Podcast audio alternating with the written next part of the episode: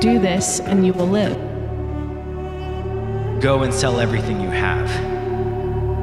Go and do likewise. As people are hearing this parable, it's taking them back to moments in their lives that are, are really painful. Uh, it seems to make salvation conditional. When I read this, I feel like that's it for me. Like I'm going to hell.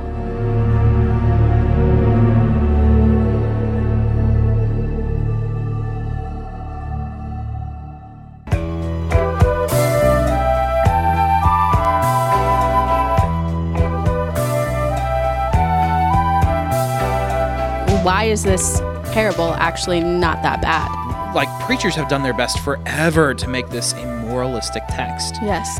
And I think by the time we're done, we'll see that's not what Jesus intended. The problem is deeper than mere activities or morality. I realize I cannot do it on my own. There's nothing that I can do. And so, because of that, I need to look to something outside of myself to save me.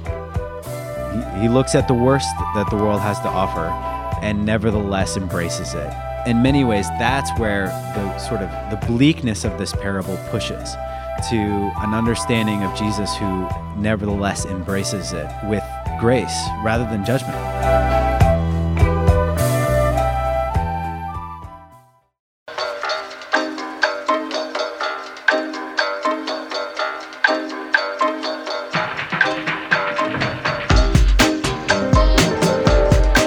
Top five embarrassing moments in my pastoral ministry so far. Are you ready for this? I, I want to know what numbers three through one are. If this is number 1. I look at the receipt hotel room, $40. Adult entertainment pay per view, $20. And then they broke the news that my insurance doesn't actually cover personal lawsuits. Todd, I'm dying for you right now.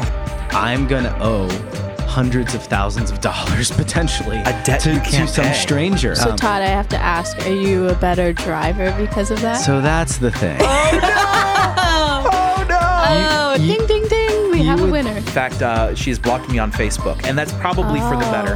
Anyway, What did you do that caused her to Guys, block we're talking you? about the parable, not my ex girlfriends, okay? Here, you went to get a PhD so you didn't have to help other people. Is that what we're saying? wow. If someone did that to me, I would, I would like want to punch them in the face. I don't know. Like, But you know who did that better than anybody? Jesus. that almost feels like good news, though.